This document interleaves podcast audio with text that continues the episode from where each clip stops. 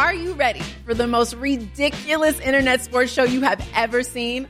Welcome to React, home of the most outrageous and hilarious videos the web has to offer. So join me, Rocky Theus, and my co host, Raiders Pro Bowl defensive end Maxx Crosby, as we invite your favorite athletes, celebrities, influencers, entertainers in for an episode of games, laughs, and of course, the funniest reactions to the wildest web clips out there. Catch Reacts on YouTube, and that is Reacts, R E A X X. Don't miss it. This podcast episode is brought to you by Coors Light.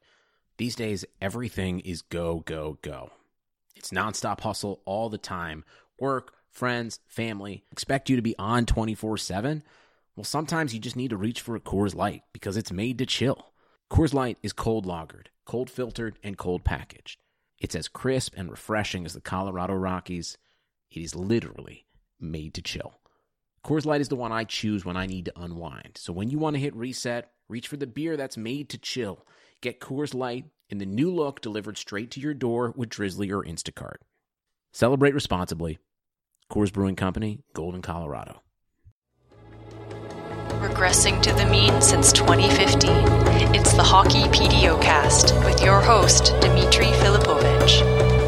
Welcome to the Hockey PDOcast. My name is Dmitry Filipovich, and sitting across from me in uh, a swanky Toronto-based hotel room is uh, is my good buddy Arthur Staple. Arthur, what's going on, man? It's, it's good to be here, which is a surprise since I thought we'd be somewhere else taping this, Yeah. but uh, in a couple weeks' time. But I am excited to be here nonetheless. Yeah, well, I mean, we were gonna. The Islanders are playing in Vancouver, as you're alluding to, in two weeks, I believe, and we were initially planning to record then, but we couldn't wait. Um, honestly, with this Islanders team, there's so much to talk about, and I feel like on in two weeks we might have to have another conversation based on how how it goes here. But um, it's good to have you back on the show. I know, I know, we had a. I think we had a good chat last year when we did this around this time of year. Got really good feedback. I feel like Islanders fans just really want someone to like vocalize their visceral um, emotions that they feel with this team. And so you, when you and I kind of talk freely about it, I feel like they're uh, they're pretty excited about that. They are. I think you're uh, you're kind of an honorary member of Isles, Isles Twitter now with the way that you uh, you jump in and out. So so I think that gives you some some uh, legitimacy with them as well. I yeah, I guess I'm technically a quote unquote national writer. I have to focus on the entire league. Um, obviously, my bosses like it if I prioritize the Canadian teams, since that moves the needle mostly around here. But uh, I feel like I've spent an inordinate amount of time watching this Islanders team this year. It's uh, it's it's hard to look away sometimes. It, when they're playing well, it's amazing, and they're one of the funnest teams to watch. And then when they're playing poorly, it's also equally amazing, just in the opposite direction. Yeah, I mean, I've talked to a bunch of players uh, on other teams who used to play here. Uh, some for a story that I did on on John Tavares last week, and just some in general. And they all say like, "Wow, it must be fun." And I'm like, I can detect the note in their voice that- also the unspoken part being, "I'm glad I'm not there anymore to experience that kind of fun," because um, it's the sort of fun that you know the guys that are the high end guys love it. Obviously, you know, you, you see a guy like Mathew Barzal, and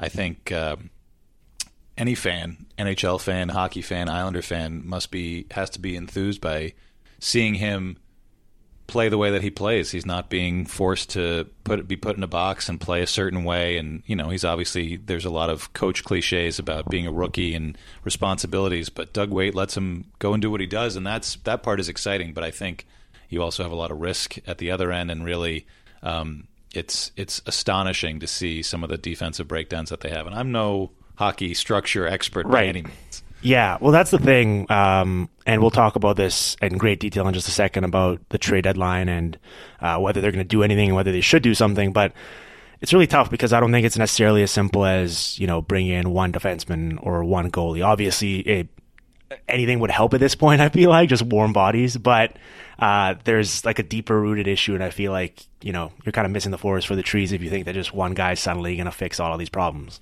Yeah, I I agree. You know, when they, they got off to the 15 7 and 2 start through the end of November, it was it was in spite of some bad breakdowns and in spite of some worse goaltending. You know, mm-hmm. Thomas Greiss his his last big shutout notwithstanding has been really bad all year and it's kind of come out of nowhere for them and and I think there's been a lot of frustration and head scratching from the front office on down about a guy who, you know, they sent Jaro Halak to the minors, put him on waivers and sent him to the minors in January and almost immediately gave Thomas Greiss a three year extension last year. And now that could be the worst contract in the NHL right now because you've just completely hamstrung yourself with goaltending. So, beginning of the year, they're winning because Barzal's being Barzal, Tavares is being Tavares, Josh Bailey is now Josh Bailey. Yes. which is I'm sure we'll get to as well. But um, their top six arguably was the best top six in the league for the first two months of the year, just the way that they were producing, and they were able to outscore their problems. And then get into December, and obviously, you know, the slog of the year, the scoring is obviously going to tail off. They were, I think, they were shooting like 11 or 11 and a half percent, which is kind of insane. Right. Um, so you knew something was gonna was gonna give, and then the inevitable injuries: Calvin de Haan, Johnny Boychuk, Nikolai Kulemin, who has been a fan target for many Yeah. years because of his contract. All of a sudden, people were saying like, "Our defense stinks now because Nikolai Kulemin is gone." Um, and they started to get better goaltending, and it's you know it, it's hard to tell because of the the shots and the breakdowns, but uh, yeah, this is a, this is a team wide issue, and you know when you when you when I hear from the fans when you see the reaction online to not claiming Cody Franson or Jussi Jokinen or uh, you know even today Jerabek gets moved or Yep. Taylor Chorney you know you you you have to th- step back I know the fans don't need to do this and nor should they most times but you have to take a step back if you're advocating for change and say is this a change that's going to make any sense and I think as much as Garth Snow is in the hot, uh, rightly on the hot seat for the team that he's put out there, I agree. One small fix, trading a fifth round pick for a, a number six defenseman, is not going to make this problem go away. Yeah. No, I mean with Thomas Greiss, it's I I- he's, I believe he's on IR now, right? Or, or he's yeah, out. he, he managed to get his first shutout of the year Um, and a, promptly a 50 hurt. save shutout in the second His of a was only- back to back. his was only 45. Oh, that's true. That's true. Yeah, sorry. Uh, yeah, yeah. Um, yeah, we can round that out. It's, it's, it's fine. Um, yeah, no, it's. I think this team's on pace for 300 goals against or something this year, and I've been monitoring that closely just because. I mean, obviously, it's a round, nice round number, and if they wind up with like 296 or something, it doesn't make any difference. But it's just so rare in today's day and age to give up that much offense and I, I, I don't I don't know what the fix is. So let, let's let's kind of use that as a as a launching point here for a, trade deadline discussion. Um, we're a few days away now. We're recording this on a Wednesday afternoon, so I think this is running on Thursday. So if anything happens between then, um, I think we're safe yeah. till tomorrow. Okay, good. Um, so obviously fans really want something, anything at this point, kind of just some sort of life raft or something to cling on to for hope. Um, first off, I didn't think. Do you think this team's going to do anything between now and Monday? And second of all, do you think they should? Um, you know, I think should really depends on what the market is, and and when you hear the kind of the the sellers saying, "Well, yes, you can have Erik Karlsson if you give us six different items and possibly take Bobby Ryan's contract," or you know, the Rangers say we're selling everybody, and you can have Ryan McDonagh, or you can have Matt Zuccarello if you give us a first round pick and a prospect and a roster player and possibly something else. So I think once the market tells these teams no, you're not getting everything you want, even for an Erik Karlsson or a Ryan McDonagh, then maybe there's, uh, you know, not a discount, but something that sounds reasonable that you can do by three o'clock on Monday. Um, do I think that's going to happen? No, not with the kind of guys that the Islanders are looking for. When I talked to Garth Snow a couple weeks ago for my kind of first story with the Athletic, um, he said we're not we're looking for hockey deals. We're not going to give up our assets for rentals. And really, their assets. That's another thing that hamstrings them in, in going all in in this market. Is their their assets really are the their draft picks that that they have coming up in June. They've got their own first and second. They've got Calgary's first and second from the Travis Hamonic deal, which I still think was the right move to make. especially with how he's played this year. Yeah, I mean, I think he's a guy who is a, a like well liked mm-hmm. guy in all in, you know in Calgary uh, on Long Island. Yep. Certainly a salt of the earth guy to have on your roster, but uh, I don't think he would be solving their defensive woes right now. Right. As much experience as he has. Um, so they've got their Calgary's first, which could be a lottery pick. The way things are going right now, they're kind of bobbing along the same way the Islanders are on the cut line. So you've got potentially two lottery picks to work with.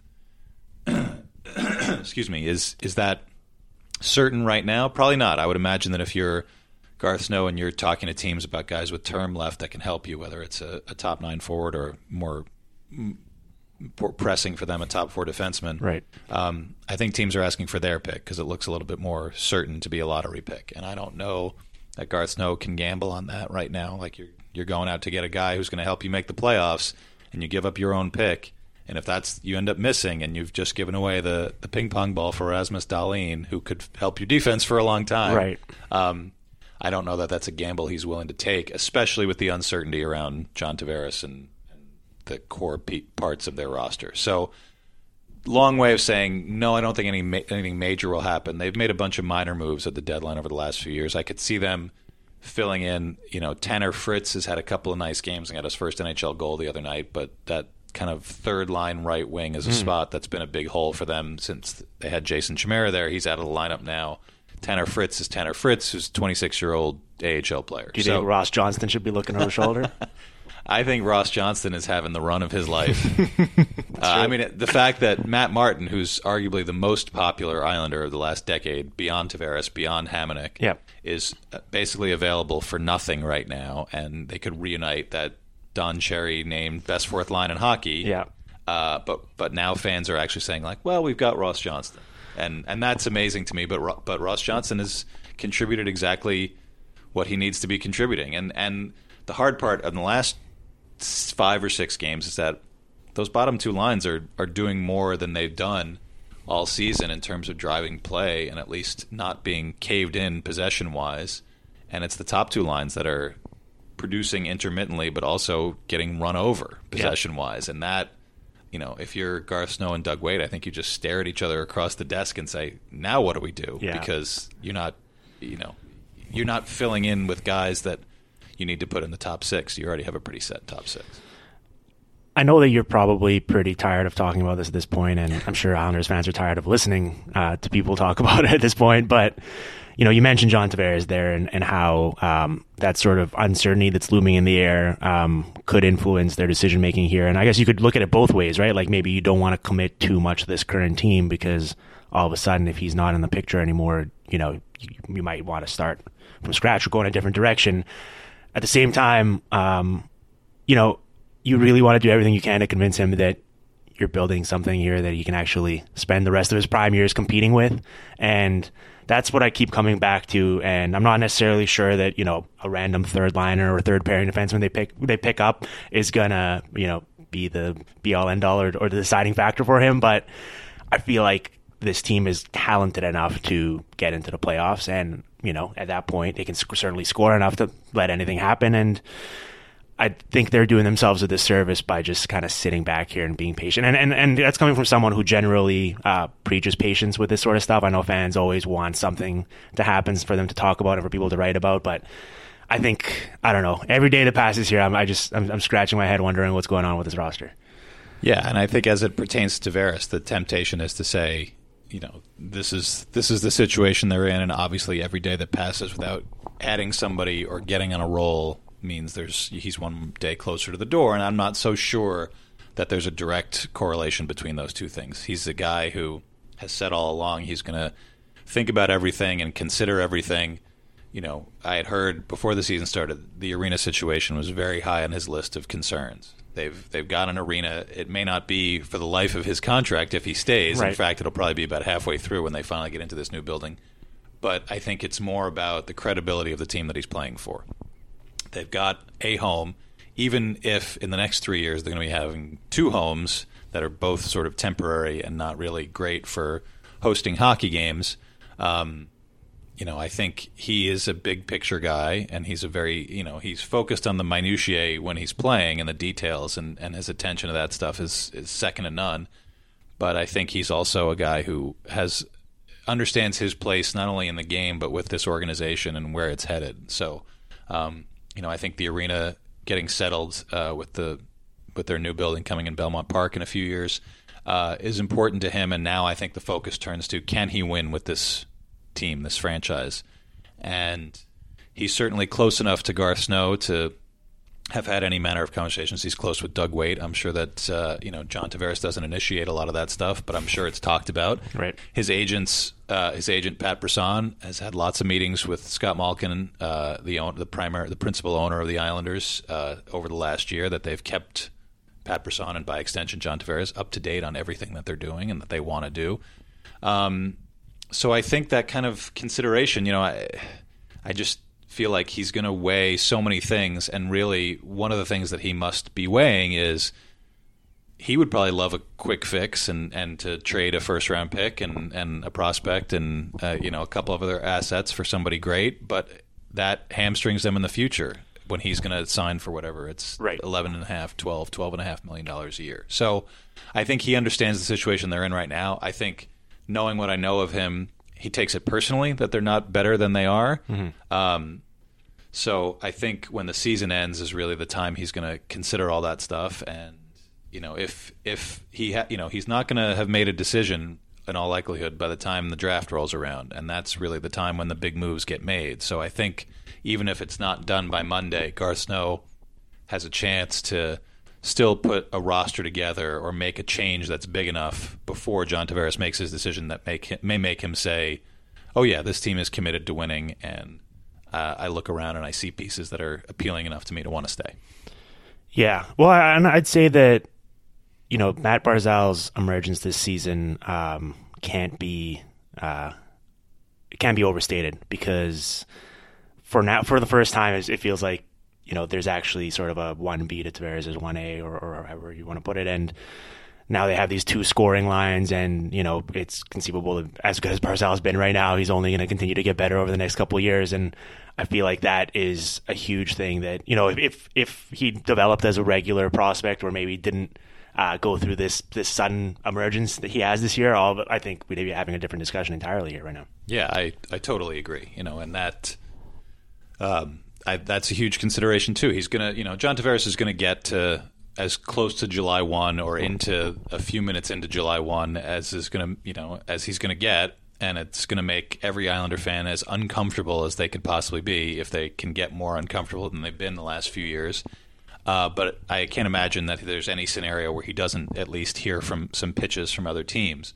And once he hears the pitches and understands who has made space for him or who can offer him um, something that's comparable to what the Islanders can give him, I assume the second thing that you think of is is there a guy like Mathew Barzal who's going to take the heat off me? Right. And there's not that many teams that have it. There's the one here in Toronto, but whether they can make it work is is going to be some serious tap dancing going into July one. Um, you think about teams that could offer him 11 million a year. I mean, he could go to Tampa, I guess, and take a discount, but that doesn't seem like his style. Yeah. Um, so really, when you look around the league, I don't think you know Mathew Barzal is going to win the Calder Trophy, Yep. barring any crazy things that happen in the last 20 games. And he is a singular talent. He's the kind of guy that hasn't come around in the NHL in a while, and certainly not in the Islanders in a while, and, and even before Tavares, because they're not really the same style of player. So um, I think the idea of playing a few more years with him, taking a lot of the heat off him at even strength, and playing with him on a 22% power play that the Islanders have always seemed like they should have, but haven't until this year. Um, that's got to hold a lot of appeal to him, and I think uh, if he decides to stay, that's going to be a big factor in, in why he does. Yeah, I mean, there there isn't anything really new to say about uh, Barzal the year he's having at this point. We all sort of know all, everything that's happening and the five point games and the Calder Trophy and everything. But just watching these games, I mean, I haven't been in the building to see him live yet, but you know, just watching on my laptop, it translates. Where especially at these home games when he's kind of dancing around in the offensive zone with the puck on a string, everyone is. It's like it's like a weird mix of there's this buzz where people are waiting for something to happen, but everyone's also kind of holding their breath because you never you never know what's going to happen, and it's that's that's the thing that I look for with uh, with young skilled players when they're finally making it at this stage is sort of that patience, right? Because in in in the NHL, uh, far too often we see sort of it preached to get the puck in deep and get it off your stick, and you know keep making another play so you don't make a mistake, and then you have these transcendent guys that come along every once in a while and they're comfortable and creative enough to keep the puck for like 40 seconds at a time skating around and at 3 on 3 overtime we see him leave the zone and come back in and it's I don't know just I I imagine for you it's made your job a lot funner watching a guy like that on a day-to-day basis. And he has a ton of personality too. He's a, he's a guy who, you know, the, they lost a game against Nashville where he had about roughly half a dozen chances to either they were up four two in the in the late in the second period and he had a bunch of chances then or created a bunch of chances. They were in overtime and he had a million chances. Pekka Rinne denied and Nashville ended up winning. I think he came. You know, I wasn't there. He came off the ice and smashed his stick and was, you know, screaming at the top of his lungs. And there's probably like kids that are, you know, charity kids that are hanging out by the walkway, thinking like, "Who is this lunatic?" Yeah. Um, but I think that's all. You know, as long as he's not hurting anybody, that's all good stuff. Yep. He's a he is a guy who, uh, you know, reminds me a lot of guys that I covered in the NFL in my time covering there, where you you know I, I covered a guy named Antonio Pierce who won a Super Bowl with the Giants, and he went undrafted his draft year and kept a legal uh, like a legal notepad of linebackers that were taken in that draft, and when one of them would get cut or retire, he just cross them off the list. Right. And I'm like, that that some people need that kind of drive, Yeah. and Mathew Barzal has that same mentality of I need to be the best. I think it started. You know, he's Connor McDavid's draft year. You're never going to be considered the best of that draft class ever, and he doesn't care. He wants to be considered up there. You know, he he's kind of had moments of geeking out playing against Sidney Crosby, who he's definitely and Patrick Kane, two guys that you can see Yeah. elements of his game in, um, and he just wants to outdo them all. And uh, it's you know, I think it's led to a few, you know, you know. Let's pump the brakes here, kid. moments from some of the veterans in the locker room, and I think they, they have fun with it because they know that there's there's no need to rein him in because they're not even the mediocre spot that they're in right now without the way that he's played this year. Yeah, I forget where it was. I think it was Elliotte Friedman's 31 Thoughts, but he had an anecdote in there about how, uh, I guess at the combine, Yeah. um, a team asked him, why should we draft you? And he said, because you, you'll, you'll, you'll regret it if you don't or something like that. And, um, you know, and I feel like in hockey and the NHL, um, sometimes people look at that as as having that that much um, sort of passion and or confidence in yourself as you know you're putting yourself ahead of the team and it's all it's like frowned upon. But I I personally love when we see guys with that type of personality and that type of self belief, and I'm all for it. I wish more guys were like that. Yeah, I think, uh, and and getting back to some of his on ice stuff, I mm-hmm. think, you know, you expect to see a guy like that get turned over a couple of times or get crunched along a wall, and then a two on one or a three on the one the other way. And it really hasn't happened as much as you would think. You'd think with all the goals the Islanders have given up that he'd be a culprit Yes. in the defensive zone, and he is a bit of a liability. He he clearly forgets where to be, or he's not terribly concerned with sinking down low and wrestling with the opposing center in front of his own net. But when he loses the puck, he goes to get it back, and he usually does. And and I think that's an element of his game that's that's pretty underrated for a guy who looks kind of flimsy for you know a 20 year old kid. Uh, He's not as physically developed as some other guys. He just you know he circles back into his own end. It, it looks like you know like a Red Army training video at times. He'll go behind his net. He'll kind of take the puck off or whatever defenseman is just like kind of like all right, go do whatever you're going to do, and he'll go the length of the ice and kind of survey everything and get guys chasing after him. It's uh, it's it's been pretty remarkable to see, and and uh, and really, it wasn't even from day one. The first four or five games, he didn't have a point, and he was really tentative. And then I think he scored a, kind of- scored a highlight reel goal for his first NHL goal on Henrik Lundqvist in the Garden in October, and that opened the floodgates. And I think I think Doug Weight uh, really kind of gave him the green light and, and encouraged him to be more aggressive and more creative. And uh, and that's probably where having a coach with a with a pedigree like that definitely helps. Yeah, I'd, I'd say that I don't know how over the past however long month or two or or, or have you, especially a five on five, um, that second line has has really been playing like like their first line. Um, I, I, I love I love Islanders fans calling it the Chiarelli line. By the way, uh, that always that always cracks me up. Um, what have you thought of uh, what have you thought about Jordan Eberle's game this year? You know, I as advertised, Mm-hmm. I think when when they sign guys or trade for guys, you know, you always get asked by fans like, "What do you th- you know? What do you project for this guy?" And I'm sure I said 25 goals for Andrew Ladd or 30 goals for Andrew Ladd, which ended up last year being close to Right. the truth, shockingly enough. Um, or whoever comes in, you you know, guess points for guys.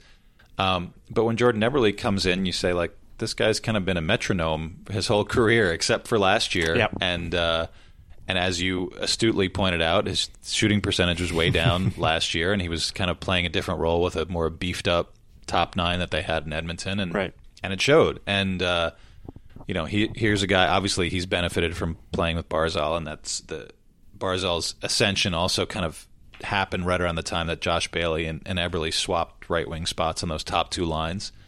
Um, but yeah, you know, to be on pace for, you know, 27, 28 goals and, and 55, 60 points, it just, you sort of feel like this is not a great team. And he was on some far worse teams in Edmonton and was able to produce that way. And I know that there's always the, the dead cat bounce when you're out of it. You get guys that, that pile up the stats, but, but he's very consistent. And Doug Weight had a lot of has a lot of time for Jordan Eberle at five on five. That he's a guy who is not just a guy who pops into position when uh, when Barzal's doing his thing. He's he's pretty responsible in his own end, and he's a hard worker. And yeah, I think uh, you know that trade is is uh, is certainly stands out as much as the as the trade to get the 16th pick for Barzal uh, for a lot of Islander fans, and certainly for their the way that they're playing right now. Yeah, I mean, especially when you see the reports now that the Oilers are in the market for help on the wing and scoring Yeah. talent, and it's like, uh, well, uh, you, had some good players there over the past couple of years that uh, there aren't there anymore. But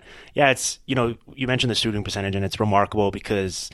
I wish it always worked this neatly, but it's he's really like if you look at anything, um, his numbers this year are basically pacing at his career averages for everything prior to last year, and it's just remarkable how that works. And as smart as teams are are getting smarter, I have to admit, around the league, but I think you could still build a pretty nice team if you just call every GM who had a player who kind of had an unfortunate shooting percentage season and see if you can get him on a discount rate because it seems like that still happens in today's league. Yeah, yeah, and and obviously, you know, the fact that the Snow Chiarelli, whatever sort of guru-like hold Garth seems to do, have. do you over- think do you think Garth's like texting him every day, like, "Hey, Peter, uh, Uh, yeah, I going mean, on?" I, you know, I know that uh, they've had some scouts at some Edmonton games in the last couple weeks, and I, I kind of went over it in a, in a trade deadline piece the other day about you know what could they possibly you know it's like robbing the same bank for the fourth time. Like, what else can you can you turn you know can you grab and shake out of them? And obviously, you know, if the Oilers are somehow interested in trading. Uh, you know, one of their three good young defensemen. I'm sure the Islanders would be happy to listen on Oscar Klefbom or even Adam Larsson. Probably Darnell Nurse and Klefbom more than Larsson, but um, yeah, I can't. Uh, I would imagine that if you're somehow someone who works in the Oilers front office and you see You're screening the you, calls. you see Gar Snow's name come up on the, you're just like, nope, sorry, we're we're just gonna hang up on that one. Um, all right, all right. Let's take a quick break here to hear from a sponsor, and we'll uh, we'll pick this up on the other things. Buying tickets to sports and concerts can be complicated and confusing, but there's a better way to buy, and that's with SeatGeek. Here's the thing about SeatGeek: it's designed to save you time, effort, and money. Whether you're searching for a last-minute deal, planning a night out, or need to find the perfect gift for someone in your life, SeatGeek's going to help you find the best seats at the best prices, fully guaranteed. There's nothing quite like seeing your favorite team or musician in person, and SeatGeek's going to help you get closer to action for a great value. And I can say all this with confidence because I myself am a regular user of the SeatGeeks product. Um, some of you may know I'm in Toronto right now for the trade deadline, and I've actually already used it myself a couple times just this week. Um, I went on and had myself some tickets to the Raptors game against the Bucks because I really wanted to get to watch Giannis Antetokounmpo in person and, and see what what uh, all the fuss is about. And I got some tickets to the Leafs game against the Islanders because as I'm talking about on the show with Arthur, um, the Islanders are kind of can't miss uh, viewing these days, and I'm sure I'm going to be treated to at least a couple of goals. And honestly, these days I'm so swamped with work and obsessively checking my Twitter timeline to make sure that I haven't missed anything and something hasn't happened. And I was able to go through this entire process so quickly and easily that I didn't even have to miss a beat. Since sharing is caring, and I care so very deeply, obviously, about all of you, my loyal listeners, I'm going to let you know a little secret. You're going to get $20 off your first purchase with SeatGeek if you just go on and let them know that I've sent you. To claim that deal, all you have to do is download the SeatGeek app and enter the promo code PDO today. That's promo code PDO for $20 off your first SeatGeek purchase. Now let's get back to Arthur Staple. Okay, um, we haven't really talked about Josh Bailey and Anders Lee yet, and obviously, you know, they get lost in the shuffle a little bit attention wise, um, just because obviously Tavares and Barzal and even Eberle are taking up a lot of the storylines. But you know, both guys have been incredibly productive over the past two years playing with John Tavares on that top line, and I wonder. You know, they're both coming up. I believe is Bailey a free agent this year and Lee the following year? Yes. Yeah, and they're both making peanuts right now based on how they're producing. Um, but now the question is, you know, how much of that is the situation they're playing in and who they're playing with, and how much of that is actually their own true talent. And the reason why you ask that question is because obviously, if it's a lot of just who they're playing with and how and where they're playing, you know, you don't really want to devote heavy resources into that. You can probably fill that elsewhere, maybe internally, or maybe bring someone else in. So I wonder with those guys, um, like, do you think that those are the type of players that the Islanders will commit in because we've seen in the past few years that, and it's actually worked out for the most part, whether it's been with Frans Nielsen or Kyle Okposo or Matt Martin, where guys who were useful contributors for them, um, they had to make the difficult decision not to be the ones that pay them in free agency. Um, and now those are looking like smart decisions that I wonder, it seems like with those two guys, they're more likely to be Islanders for a long time to come. You would think. You never really know. I mean, I, I think a lot, certainly a lot for Josh Bailey because he's UFA this year hinges on what, what they do with Tavares. And, and, you know, I think Josh Bailey with John Tavares is certainly a, a 60, 70 point guy and a six, six and a half million dollar a year player. Um, Josh Bailey without John Tavares, which is who he was for the majority of his Islanders career because they rarely played together over the you know the previous seven years that Bailey was here, um, is is a very good middle six guy um, who can kill penalties when you need him to, and obviously now can shown that he can be on the top power play unit and be not just a guy who's out there but contribute.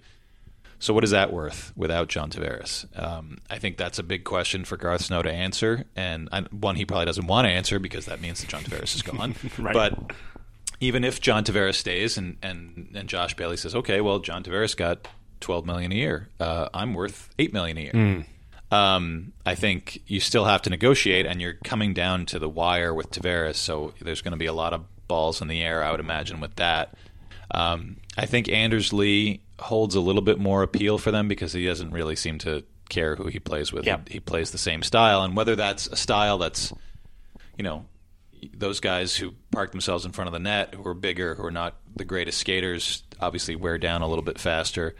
Um, so whether you want to commit major years to a guy who's not as young as you know, he's young in the NHL, but he's older Right, he than spent a John- lot of college time, Yeah, he's yeah. Mm-hmm. older than John Tavares by a couple months. So, um, you know, I, I think they have a lot of time for Anders Lee and they have a lot of time for Josh Bailey, but I imagine that uh, with Bailey coming due this year, which is really their big year when they a lot of money comes off the books and a lot of decisions have to be made. I think uh, I think it's a little bit more fraught with Bailey than it is with Lee. I think uh, you know and they've tried Anders Lee with Barzal too, and I think they maybe see that that's if if there's that kind of possibility that uh, that Lee may have a, a longer shelf life with this team than Bailey, depending on what happens this summer. Yeah, I, li- I like Lee's game a lot. I mean, you're right. Um, you know, the aging curve for those type that guys a profile uh, like Anders Lee isn't the greatest. I, I feel like even though you know he does spend a lot of time around the net and he's big in stature, I feel like he doesn't necessarily play like that sort of super physical game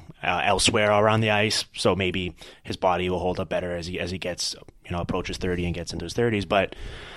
I think for now, right now, I mean, for my money, it's him and Wayne Simmonds as the two best sort of net front guys. I, I don't even know who else would. I'm sure there's someone right now, and someone someone's sitting at home and just yelling, "Oh, this guy on my this guy on my favorite team is should be in that discussion," and I'm, I'm just missing out on them. But uh, so I apologize for that. But those two guys, for my money, are the two best net front guys right now. Yeah, yeah. I think uh, I think Lee brings a, a certain style to his game that's that's as consistent as can be, and he's been a scorer at every level. You know, whether he back playing for Jon Cooper in the USHL and at Notre Dame, uh, where he was you know supposed to go play football in college, and and even when he was kind of squeezed out in a numbers game. You know, his first full year with the Islanders, he went to Bridgeport and scored 22 goals in 50. You know, he's just that's just what he does, and uh, and the consistency and the way that he's been able to to develop a little bit more of his game around just being a you know a, uh, like a power play specialist or a net front guy is uh, has been good to watch. And um, you know I think he's a guy who fits well with Tavares too. So if you, maybe if you can't keep both of them or you lose Bailey at least you've you've got him and and maybe the his numbers his you know his contract numbers go up because you've got some space still left over after this summer's over. So what uh what are the next five days here so looking like for Arthur Staple? What do you uh, what do you what do you you know around this time of year? Um, you know you're you're pretty dialed in with the team. You've got your sources. You got sort of checks and balances. Like what are you are you trying to stay on top of stuff, or do you think you're at this point of your career? If something's going to happen, uh, you're going to find out one way or another, and you don't have to necessarily be as proactive as maybe a guy who's just starting up in the industry. Um, well, uh, since Garth has kind of an unblemished record of making trades while I've been in, on airplanes the last 18 months or so, including last year's trade deadline, uh, maybe it was two trade deadlines ago that I mistakenly scheduled a flight right for like the last three hours going to Dallas, I believe, and they that was uh, missed a couple of ones there, but and I was also flying to the draft uh, when and had my phone on the, with the Wi-Fi, and then when we went to go descend was right the minute they made the Eberle Strome trade. So, So it sounds like you're the wrong guy to talk about this with.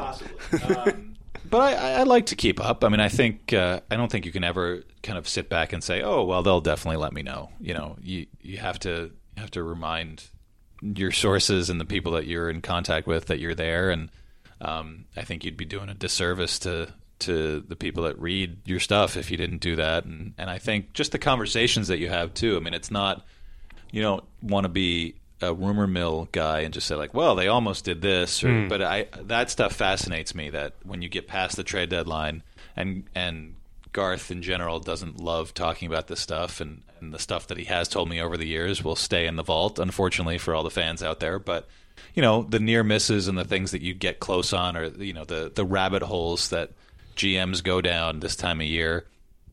That stuff fascinates me endlessly, and uh, and I just like talking about it because it, it can inform other stuff that you do even past the trade deadline, where you know that they've got their eye on so and so, and it didn't come to fruition, and it's not going to come out now. But obviously, they're going to get another crack at making some deals when you get close to the draft, and uh, and I think you you always have to keep on top of that stuff.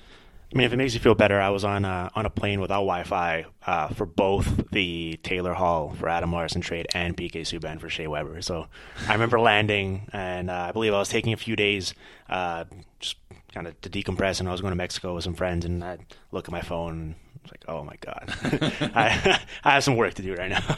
yeah, that's always a good feeling too. When you you know you'd like to unwind and you know stre- take your shoes off and stretch a little bit, and it's like nope put the put the laptop down, get in the hotel room, go right to work. Especially when you started a vacation. I I did that uh, when the Islanders were sold to their current owners. My wife and I had just arrived in Prague for about a ten day trip, and uh, I opened my laptop out of whatever pathological need that I have to to sign on when I get into a hotel room, and was greeted with a, an email that said "Call me immediately" from a friend with the Islanders, mm. and and so I was able to break the story, which was a good feeling, but also uh, when you have your wife standing over your shoulder, tapping her feet, and saying, "We're on vacation. You better get moving." It's also good deadline pressure.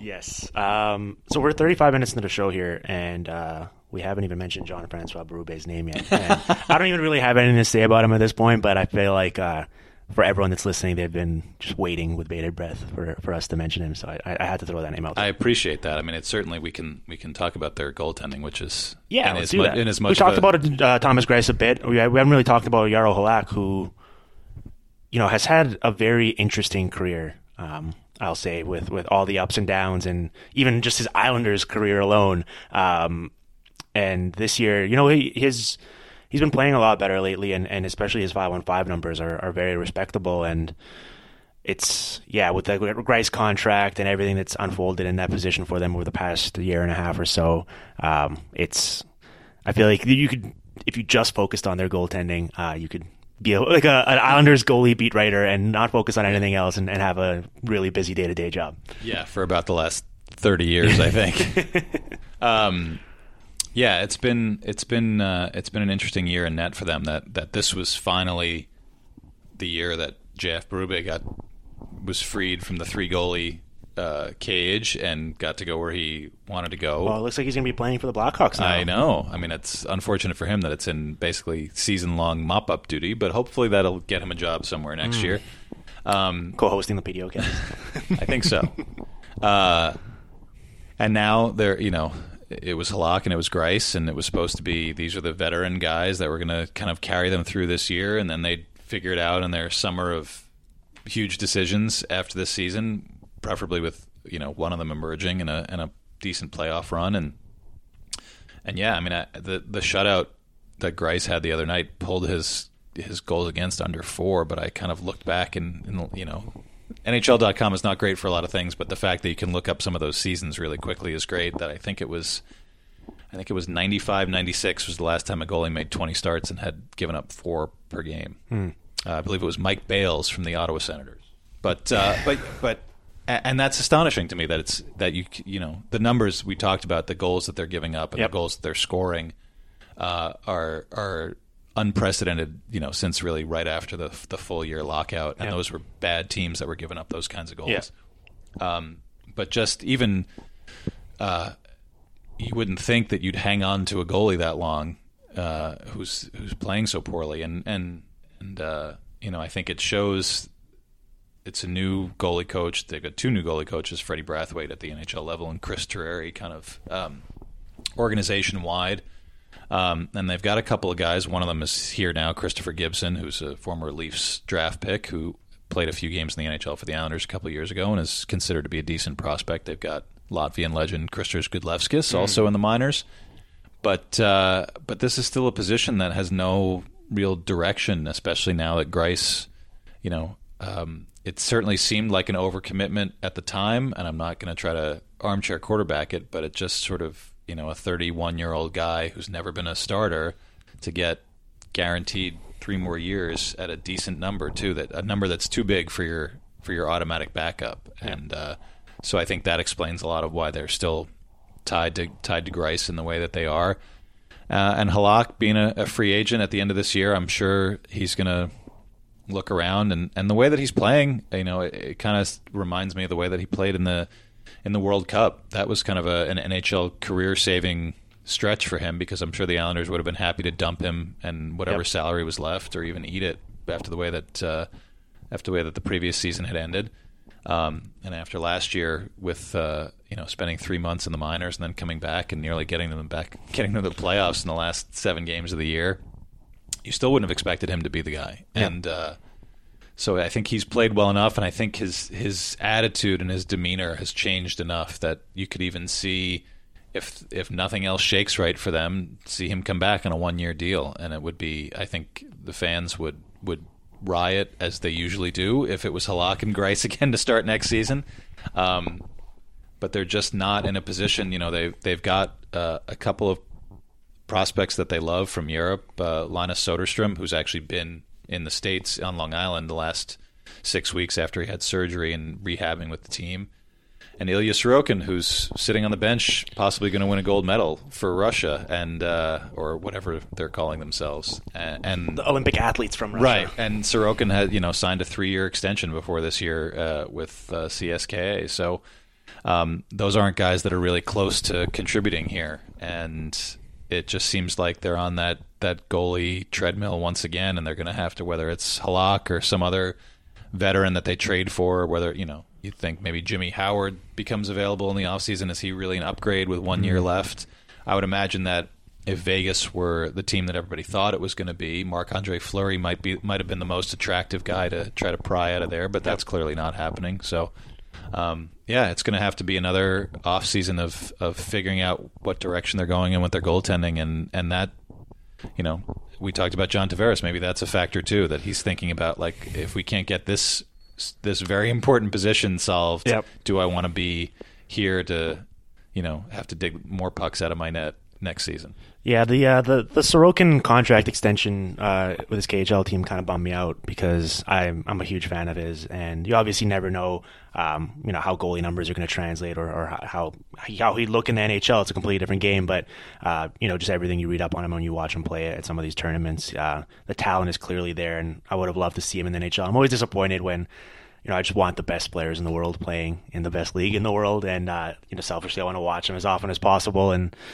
so we'll have to wait a few years for that. But I'm kind of curious. I mean, maybe they were in on him, as you were mentioning earlier with Garth Snow, and you know, there's a lot of stuff, a lot of discussions that happen between GMs that nothing really comes to fruition, so we never find out about it. But when you see the price a guy like Petr Mrazek went for to Philly, um, especially who Philly being a direct competitor with the Islanders right now for a playoff spot out there, and they desperately needed a goalie, and I really paid peanuts for a guy who has been up and down, but you know has the upside shown at this level to get hot and win a bunch of games for you. I would have thought that'd be an interesting fit for the Islanders, um, but I guess they're just going to ride with Halak now. I mean, I believe that they're either done or they have very few back to backs left coming up here, so I think it's just going to be a lot of Jaro Halak and see where it goes after that. Yeah, I mean, I I had thought maybe about a month or so ago when they really started to to take a nosedive in terms of allowing shots and and good chances that that was the time to either make a trade put you know send put Greiss on waivers and obviously he wouldn't have been claimed and just send him to the minors and figure out the the minor league goalie logjam and just bring in a new a new face somebody right. who might might not feel as shell shocked by being playing behind this team for so long. Yeah. Um, or even just to bring Gibson up, who had been playing pretty well, not not lights out at the AHL, but but well enough, and a guy who's got some NHL experience. And you know, he lost all last season to a knee injury, so I understand the caution organizationally with him that they don't want to just throw him to the wolves, but um, just to just to change something up to kind of remind the other guys on the team that like you know it's we're going to make this move, but also you guys need to realize that you're playing in front of a guy who's been in the minors or somebody who's been a backup somewhere else, and and tighten it up a bit. Um, and then things really started to fall off a cliff, and I was kind of like, well, now I guess it's you know Halak is getting pelted, and and he's standing up for himself and for the team, and maybe there's some benefit to that down the road. Um, but uh, but yeah, it's it's uh, it's curious to me some of their inactions.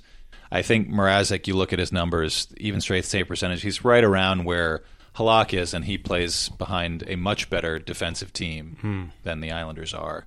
So Well, I mean, you and I could cobble together uh, a handful of random people on the street and have a better team. I think I, I think I knew where I would know where to be in the defensive zone Yes. more than the Islanders most of the time. But I, I so I think it's just that at that point it's do we even want to surrender what amounts to a third round pick for a guy that we're not going to necessarily keep, Right.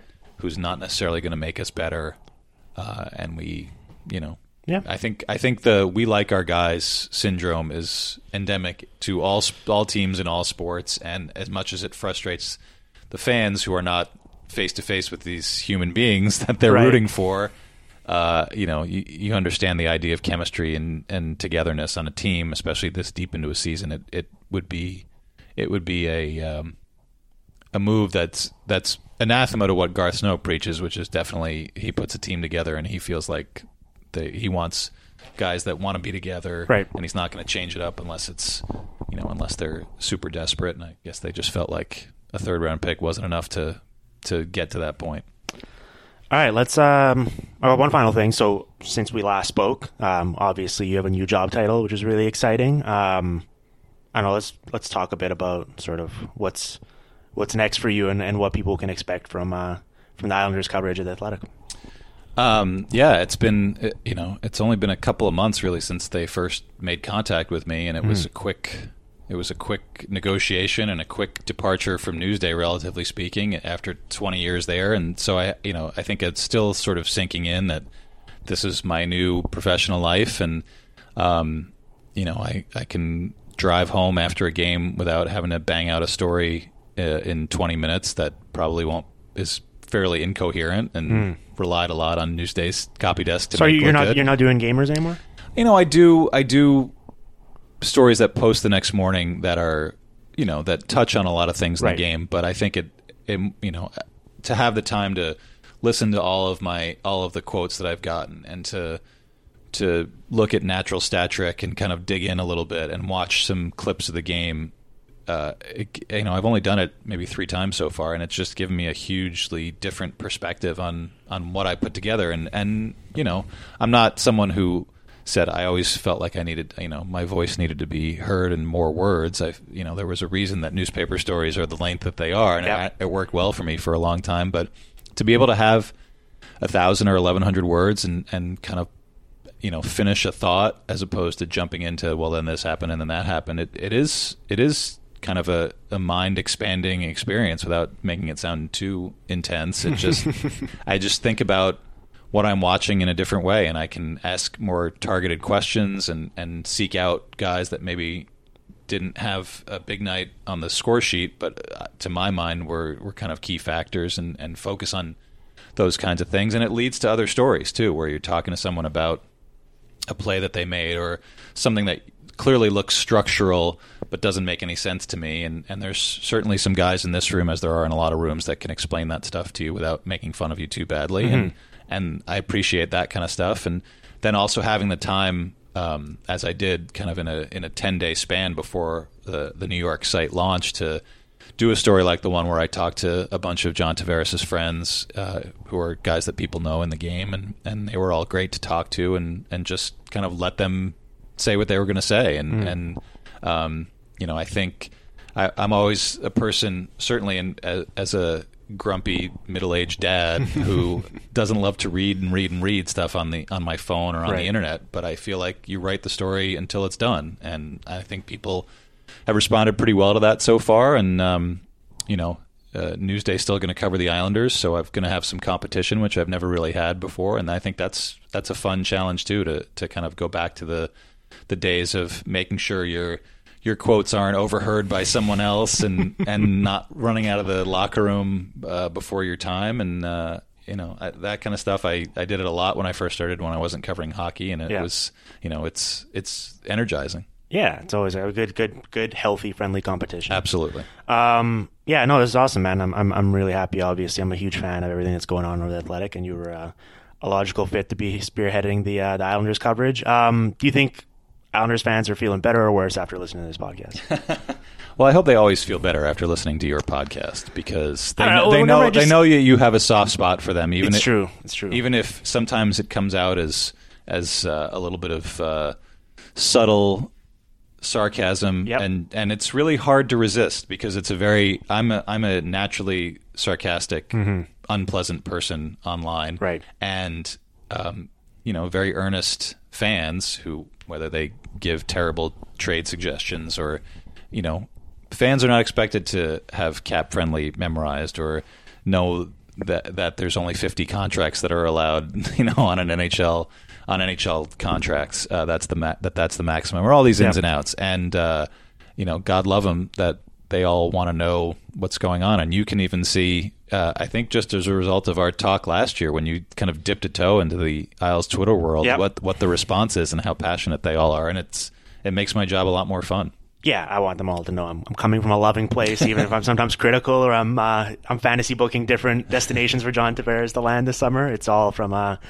a good place. No, you're right. I mean, we talked about this last time, so I don't want to get too deep into it. But obviously, for someone like yourself who um, is more of a you know a, a beat reporter, you're spending every day around the team, and you know you're talking to the guys and the front office types, and you sort of have to be much more careful, I imagine, online about uh, limiting the snark or, or, or criticism or, or being overly sarcastic because, you know, there's a human element to it and people sometimes take stuff personally, even if it's not meant that way. So you have to be more careful. As someone like myself, I mean, I feel like if you're following me online, you probably already know the deal and you know, uh, you know what's going to come. I would I would love to think that after all these years, but um, but yeah, it's you know I think we said it last year that uh, I could write ten thousand words breaking down somebody's awful game, and if I tweet one sentence about it, that's when they're that they're going to read that one sentence, whether someone in their family or a teammate or somebody tells them, they're probably not going to read the ten thousand words. So.